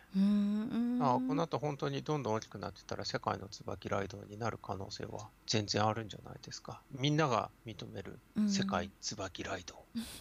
いろんなことをね知ってらっしゃるし、うん、そうですね。きっと相談にねあの乗ってもらう人も多いんじゃないかなとかって思うかな。うーん。性格のかっこいい人ですね。へえへえとか言っちゃった、うん。その正しさもちゃんと見えてるんだけども、それをあんまり外にも出さず、なんていうのかな、交通整理がうまいというか、あなるほどねそういう感じもあるんじゃないかなと思います。うんうんじゃあ今年は別に大作会ってわけじゃないからあ、全然だ、うん乗ってきた。乗ってきてるのね乗ってきた。これからだ、俺は。みじゃあ今。年もうすでに世界の椿ライドさんがうん、波にそう世界の椿ライドの芽が今種から発芽したそういう時期ですよ。本当にエイリアンのようにエイリアンのように。うん その芽吹いた後っていうのはもう常に収穫までどんどん伸びるわけでもないですからね。うんあの一時期その落ち着く時期もあるんですよ。うんでその時期がちょっとしんどい時期のようにも見えるんですがそれは文脈ゆえでうん今まで登ってきたものがあなんか突然止まったように感じると。うん。いう時期もあるかもしれないですがそうじゃなくてそこはまた貯めている時期でもあるのでさらにその後登っていくので時間をかけてどんどん伸びていくのがいいんじゃないかなとへえ楽しみだな。うん。伸びっぱなしだとだって植物手入れせずに伸びっぱなしだと大変なことになりません？かねすごい大変なことになるね、うん。ちゃんと。途中でねその支柱をつける時期もあればそうだよ水さんとこのグリーンピースみたいにね風でね。そうですよ。うん。えぐいことになりましたから。ね。はい。わかりました。はい。はい。じゃあ次はですね桃屋さんです、えー、桃屋のおっさんのオールデイズだネポン。略してオルネポ。というね番組を知らなかったらこのポッドキャスト界では生きていけないというぐらいとにかくね人柄もお声も素晴らしい方で私はねアマンさんの次に崇めてます。2 番目。はい。あの愚者級の閣下ね、まあ、パンさんですね。もうゲストで出て喋り倒してはい、帰ってらして ましたけど。はい。あのお世話になりましたというご迷惑をかけて本当はに申し訳ありませんとね。ても素敵な桃屋さんです。はい。はい。桃屋さん、桃屋さん面白いんですよ。そうなんだねずさん桃屋さんし知らないもんね知らない。うん知らない。じゃあ、桃屋さん知らない。いや、出てるのがすっごい面白い。へえほう。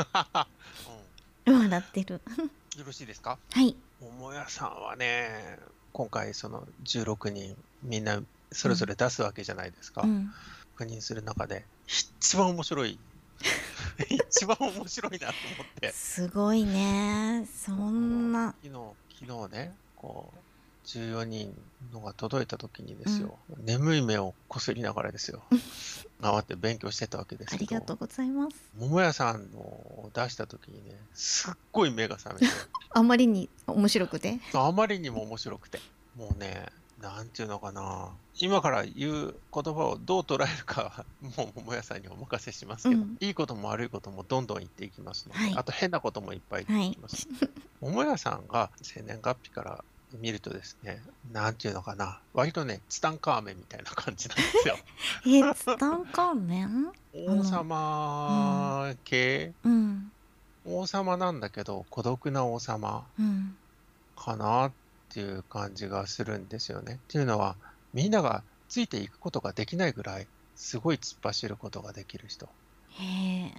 で、同じような人が現れたらですね、割とね、そこに負けちゃう時もあります。なあの、武道パンがどうなってるのかわかんないですけど、うん。カッカ、カッカが出てきた時、あの人がもう喋り倒したわけじゃないですか。で、あの、もう乗っ取られたかのようになっていたとそう。あその通りでうん、ねねずさん聞いてないと思うけれど。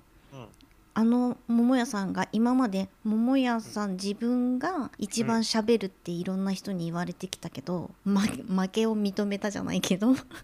そうパンさんの方がすごかったっていうのを言ってた。まあ、すごかったっていうか、な、うんなんだろうな、それはご自身をですね、その時に、あ武田信玄で、武田家のあの騎馬隊だと捉えてもらって、織田信長がですね、こうんう新しい鉄砲という技術を持ってくる。で長篠の戦いっていう有名な戦いがありますよね。うん。その時に大敗を期したわけじゃないですか。だから、こう、自分とは違うその種類のものが突然現れた時に、その時にもうちょっと静観してしまうというか、というところはあるのかもしれないですけど、うんそんなことめったにないですから、うんうん。それは全然気になさらなくても、それはそういう交通事故が起こった時にですね、うん。あの、本時はいいいいと思うので、それはそれで捉えればいいんじゃないかなとは思うんですけども、だから、すごく力もあって、知識もどんどん持ってくるし、で、いろんな悪いことを集めるんだけど、全部自分で乗り越えちゃう人。あーなるほどね。悪いこともいいこともどんどんどんどん来ちゃう。で、その山がどんどん大きくなってって、誰よりも何何でもかんでもやって、すごく大きくなるんだけども、なんだかんだ乗り越える力があるような方じゃないかなっていうふうに思いますね。すごいね。うん。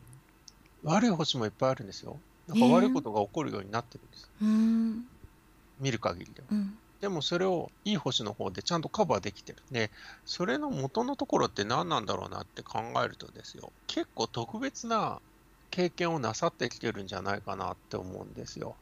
それは仕事上のことだけじゃなくて、うん割と、ごめんなさい、桃屋さんのことをしっかり知らなくて申し訳ないんですけども、その今までひょっとしたらエピソードで出てきてる話かもしれないですけども、出てきてたらそれはビンゴだと思ってください。子供の頃に、子供の頃の記憶として、なんとなく映像が残ってるんだけど、あれはどこだったんだろうとか、うんそこにたどり着こうとしてもたどり着けない場所とか、あるいは全然その割とスピリチュアルなところでそういうものが見えるとか、そういうことが子供の頃にいっぱいあったんじゃないかな。デジャブみたいなやつ？デジャビューとか、あるいは、うんと、自分一人で行動してて、どっちか迷った時にアニメとかでいるじゃないですか。悩んだ時に天使と悪魔が出てくるみたいなのあるじゃないですか。ぼよよんとね。そうあれに似た感じで自分の中でこれが正しいだろうって言ってくれるなんか天使的なものが常にいるとか今でもね。うん。いたりとかそういうのがある方なんじゃないかなって思います。お化け見えたりとかね。今見えるかどうかわかんないけど。意識しないでもそういう能力があるのかな。うん。なんかいろんなものついてきちゃうんですよ。なんか悪いものってその悪いことだけじゃなくて本当に悪いものが来ちゃうと。かうーんお化け的なものとか霊的だね。うん。で本人は気づいてるかも、気づいてるか気づいてないかわかんないですけど、いっぱい引き連れてる感じがする。私が知ってる桃屋さんはえ酔っ払ってえ、え床に寝ちゃうとかえ。はい。がそういう武勇伝だったら負けないみたいな、勝ち負けじゃないけどそんなイメージとあとはまあもうほんといろんなポッドキャストの方を一生懸命応援してご本人もこれだけ長く続けてるっていうもう本当に素晴らしいなってしか見えないからね。あー。わかんないよね。ううん。ん、でもそのツタンカーメンっていうのはあるのかもな。うん。うん、うん、あのみ出ている星とかそういうものを見る限りはそういう風な感じがうん、するかな、えー聞いてみたいなそれ。ですね、うん。でしかもそれが強く出てます。うーん。弱くじゃなくてとても強く出てるんですよ。いや面白い。ね火も火なんだけどうん。なんかねさっきまでその大火って言った大きなえ火なんだ。けど火なんです。とあじゃあお母さんと一緒ってことか。うん、お母さんとそうですね、うんうん。同じですけど、なんかね、桃屋さんの場合はですね、太陽みたいな人。あったかいねあったかいならいいですよ。あそっかあの近くまで行くと、あの、やけどするそうだぐらいの感じもある。でもなくてはならないって感じもあるよねうん、そうですね。うんうん。だから、なんでしょうね。まあ、世界の中心にいるって感じなのかな。ポッドキャスト界の中心にいらっしゃるのかなうんうんうん。いいことも悪いこともいっぱい出過ぎてて、へえそうちょっなんとね、うん。そう、捉えづらいというか、どの星がどういうふうに作用してるのかっていうのは分かんないうんう。んでもそれだけ両方出てるっていうのはニズさんが起きるぐらいすごいんだね。うん。うん。すっごい目覚めましたね。うん。こんな面白い人いるんだと思って。うん、うん。かなぁ。いや、あの、もう本当に、もしここで桃屋さんに対しての質問が一つ許されるのであれば、うんその、さっき言った自然とこう、な、な、天使と悪魔じゃないんだけど、うん。そういうものっていませんかって聞きたい。じゃあそれをじゃあここでね、放送して。うん。もし、なんとなく聞こえてくる声とか、うん。うん、それこっちの方がいいんじゃないとか、あの、何かあ悩んだ時にね、それこっちの方が絶対にいいよみたいな話とか、そういうふうに聞こえたりとかしてんじゃないかなって、いいね。うん、思います。うんうん。それは特別な並びがあるんですよ。うんここはこうじゃないといけないっていうのが、うん。ぜひ、お聞きしたい。とってもお聞きしたい。僕は。うん。じゃあぜひ桃屋さんといつかはい。ぜひ、なんか、あの、回答をよこしていただけると。ね今年はどんなですか？あ、今年ですか？こうんあ、そうそう。でね、今年がですね、大作会の1年目なんですよ。あで、1あ月から3月が悪い人なので、始まったか今ちょう割と急降下しているところかもしれないです。ううん。んだからちょっとだけお気をつけうんになった方が、だから心が折れちゃうと、あの病気とかしやすいので、うん特に今このコロナが出てる時期なので、もう本当に厳重な装備をして、できるだけかからないようにうんしていった方がいいんじゃないかなというふうに思います。うん何月から何月とかってあり？1月から3月ですじ。ゃあ今だね人間意外と弱いですから、うんいきなり病気になってパタッと死んじゃうケースっていうのはあるじゃないですか、世の中うに。ん本当そうならねなければいいけどっていう感じ、この急降下の薬は、うんあのし仕方はちょっと心配かなって思います。走りすぎないようにうん気をつけてそうですね。うん悪いことも集まりやすい人なので、うんうんただでさえねください。うんははい。い、じゃあ次はですね黒柳りんごさんです、えーはい。リスナーさんでナルト姫ごとをね聞いてくださってるんですけれどりんごさんのツイッターはもう愛で溢れてる、うん。コメントがねなんていうのかなどの方にもね選ぶ言葉っていうのがね心がこうあた温かくなるっていうかなんかそんな風なね、コメントできるようになりたいなって思う方です。はい。はい。りんごさんはですね、はい火なんですけど、うんあのどっちかというとろうそくの火に近い方ですね。すごい温かいうん人に対しての温かさであるとか、そういうものをお持ちの方。あじゃあやっぱり当たってるんだね。うんうんで、そのあのツイッターでのやり取りっていうのも木をてらうものじゃなくて、すごく誠実で、純粋にそれが出てるんじゃないかなというふうにん思いますね。うんうん。あのーうん。で、人の気持ちもわかるし、一方で正しさのこともわかるし、ただそのエネルギーは割と外向きが多くって、うん時々疲れちゃうところもあるのかなっていうふうな感じはしますね。甘いものが好きなんじゃないですか。甘いものが好きな気がしまうす。んはい。本当に。これはもう予想でしかないけど、うんうん甘いものが好きそうな感じが見えます。ねこれはどっちかわかんないけども、旅行が好きなのかな？旅行好きか、あるいは移動がいっぱい多いか、人に連れ回されるとか、そういうところはありますね。他のところによく行くっていうあれが出てるの？うんうん、そうですね。うんうんそういう感じがしますうね。今、12年で考えると夏と秋の間ぐらいかなっていうう感じんですけども。じゃあこれから今までのものが収穫される感じうん、うん感じかな。で、5月から7月の方ですね。うん。はい。じゃあちょっと梅雨時は体調気をつけてっていう感じ、うん、でも今年はじゃあ悪くない感じだね。悪くはないですね、うんうん。悪くはないですけど、まあ、手入れの時期でもありますうね。ん。うん、今まで思ってた通りじゃなくて、ちょっと風当たり強いかなっていう時期かもしれないですけども、うん。でも、この星だったら、その風の強さっていうのも、それほど大きくはないと思うので、どっちかっていうと、今まで通りそのまま行ってもいいのかな。うん。なんか、ドミノってあるじゃないですか、ドミドミノね。倒すやつでしょ、ノ、倒すやつ。うん。ずっとドミノをやってて、気づいたらとんでもないでかいドミノを作っているような方ですね。ああ部屋いっいの。晩成型というあか、そうなんだ、うん、そういうう感じです。うん。じゃあこれからどんどん年を重ねていくにつれてうん。楽しみな人だね、そうですね、うん。あの周りに振り回されないようにすればいいかなっていうのは思いますね。一緒にいる人がどういう人かっていうところがあって、うん。火ってエネルギーじゃないですか、うん消すのって簡単なんですよ。うん。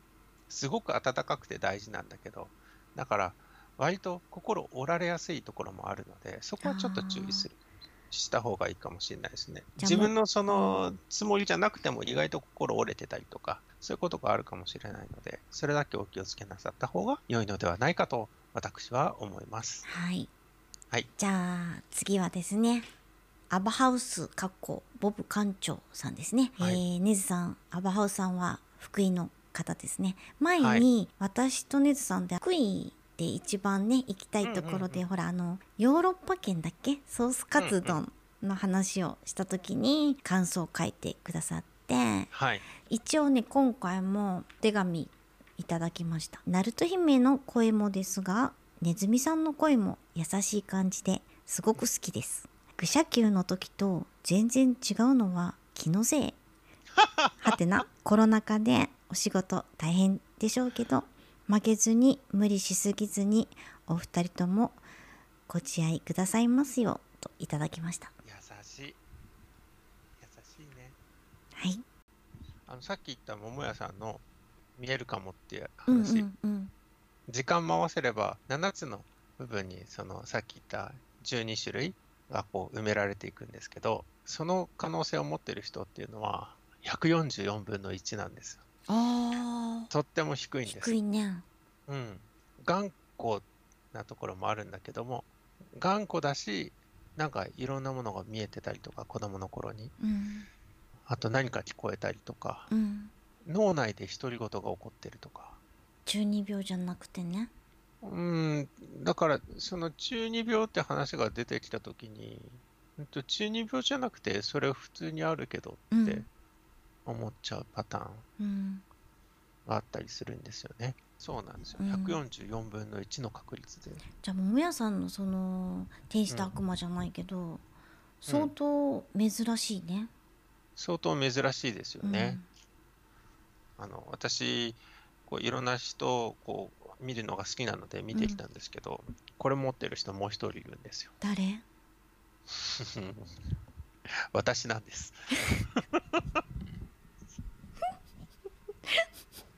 笑っちゃいけないね。これね、市中水明を占い師に占ってもらったときに、あんた面白いもの持ってるわねってすっごい言言わわれて、れた？そう、すごい羨ましがられたんですよ。あのえじゃあ占い師できるじゃ年中のところに変換変換っていうのが2つつながると、ん。うん。そうなるんですよ。あんたなんか聞こえない？って言われて。あたしんちってあるじゃないですか。あたしん私んち。うん、アニメね。あたしんちのみかんちゃんっているじゃないうですか。ん、いるね。みかんちゃんの回で1回そういうのがあるんですよ。みかんは何気なくこうどうしようこれっていう時に声が聞こえるって話があって、まあ、いや、この話後でしましょうか。載せた方が面白いか。はい。一応なんとなく喋って 後でた 後でしょうか後でしょうか。はい。そうかそうか、うん、え今みかん食べてみかんちゃんの話してるから面白いなと思って見てた。桃屋さんとねずさんはじゃあ144分の1の人が2人いるってことだね。そうそうなんですよ。だから、僕はその時そう言われたし、うん。その感覚ありますかって僕は確かめたい気持ちもあって聞いてみた。なるほど。うんうん。うんうん。きっとすぐ答えくれると思うよただ、桃屋さんは部屋が多分めちゃくちゃ汚いんじゃないか わかんない行ったことないからねな。うん、なんでそう思うの？え、そう出てるから。出てるんだそっうんか、この人は部屋汚ねえだろうな、みたいな。なんかいろいろさ調べるとさ裸見られてるより恥ずかしい時あるねいや、そうあります。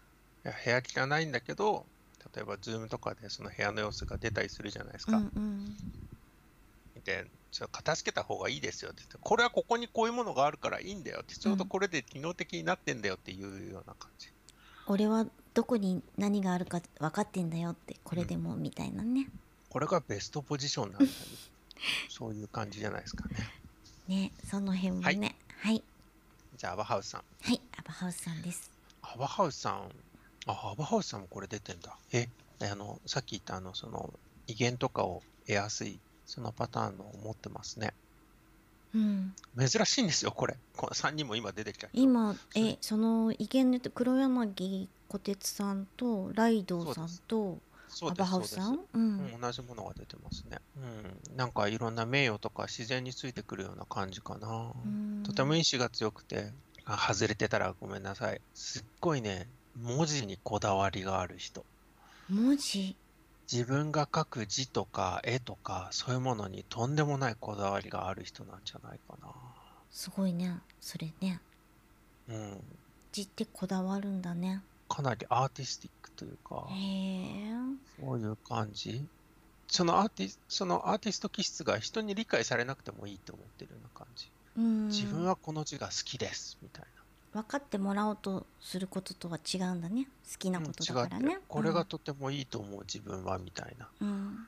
でもそれがあのすごい偏ってるかって言ったらそういうわけじゃなくて、うん。意外と世界のその流行であるとかそういうものにも載ってたりとか、うんうん。うん割と正しい正しさ社会的な正しさとかも分かった上でやってるような人なんじゃないかな、すごい芸術家肌じゃないかなと思いますね。うん、あるいはそういう道その一般的な企業に入ってサラリーマンやってっていう形ではないんじゃないかな、うん。と思います。そういうふうな道。お仕事のねことはね全然わかんないけどね。うん。うんあの普通の企業入ってたとしても、うん。人とはちょっと違う部署にいたりとか、うん。そういう感じなんじゃないですかね、と思います。とにかく、まあ、そのこだわり、こだわりっていうか、その自分が生み出す芸術的なものに関してのこだわりがあるような方じゃないかなというふうに思います。うんで、あの食べ物に全然困らない人です。えー、もう食事大好きだし、食、そのいろんな食のことを知ってるし、本当にグルメな方で、そのグルメっていうのは人にこう伝えれば伝えるほどみんなすごい賛成してくれるという、そういう感じなんじゃないかなと思います。月で言うと9月から11月ぐらいですね。えっ、と、今ちょうど悪い時期を抜けて、あの、これからまた緑が燃え盛っていくような、そういう風な時期ですね。あちなみに水です。水？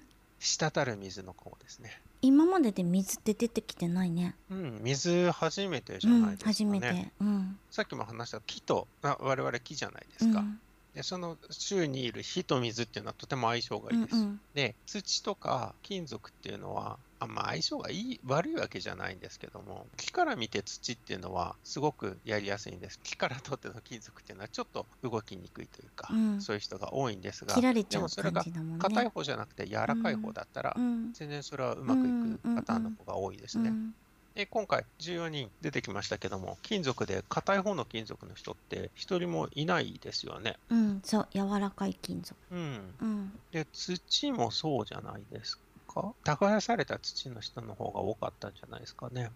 うん。パッチさんがあれかああの大きな土の方でしたけども、でもパッチさんとティケオさんが一緒にいるところで、うんこう 我々と付き合う分にはとてもいいかもしれないです。なんか逆にパッチさんと我々二人だと、うんパッチさんを疲れさせてしまう。かわいそうなこ我々とにするが疲れさせてしまうから、あの向こうのエネルギーを吸い取ってしまうあのです。そっかそっかうんはい、ちょっとそこは気をつけないといけないかもしれないです。気をつけるって何を気をつけろだまあティケオんさんいいれば大丈夫だねそうです。うんティケオさんがいれば大丈夫。とっても大丈夫。というふうな感じですね。じゃあアバハウスさんは今、うん。いい感じだね今年はね。とてもいいですね。うん。と思いますね。すごいこだわりがあってちょっと美しいものが好きなのかな、うん、そうかもしれないですうね。ん。ただ、まあ、ここまでいっぱい話してきましたけども、これは全部あくまで当たるも発見。そう趣味ですからね。そうです。そう、趣味の範囲であるということを認識した上で考えてもらえればいいし、初めに攻略本とか説明書みたいな話をしましたけども、そこに書いてあるその能力であるとかっていうのはあるんですが、じゃあそれが、それをもとに動いたら正しいことが起こるかって言ったら、そういうことよりも、そのスキルを持って何かを生み出していって文脈を作っていってこの時期に何をするかっていう準備とその収穫への道のりっていうのを考える上で占いっていうのは使うのが一番いいんじゃないかなっていうふういいよにね。うん思いますね。うん本当に。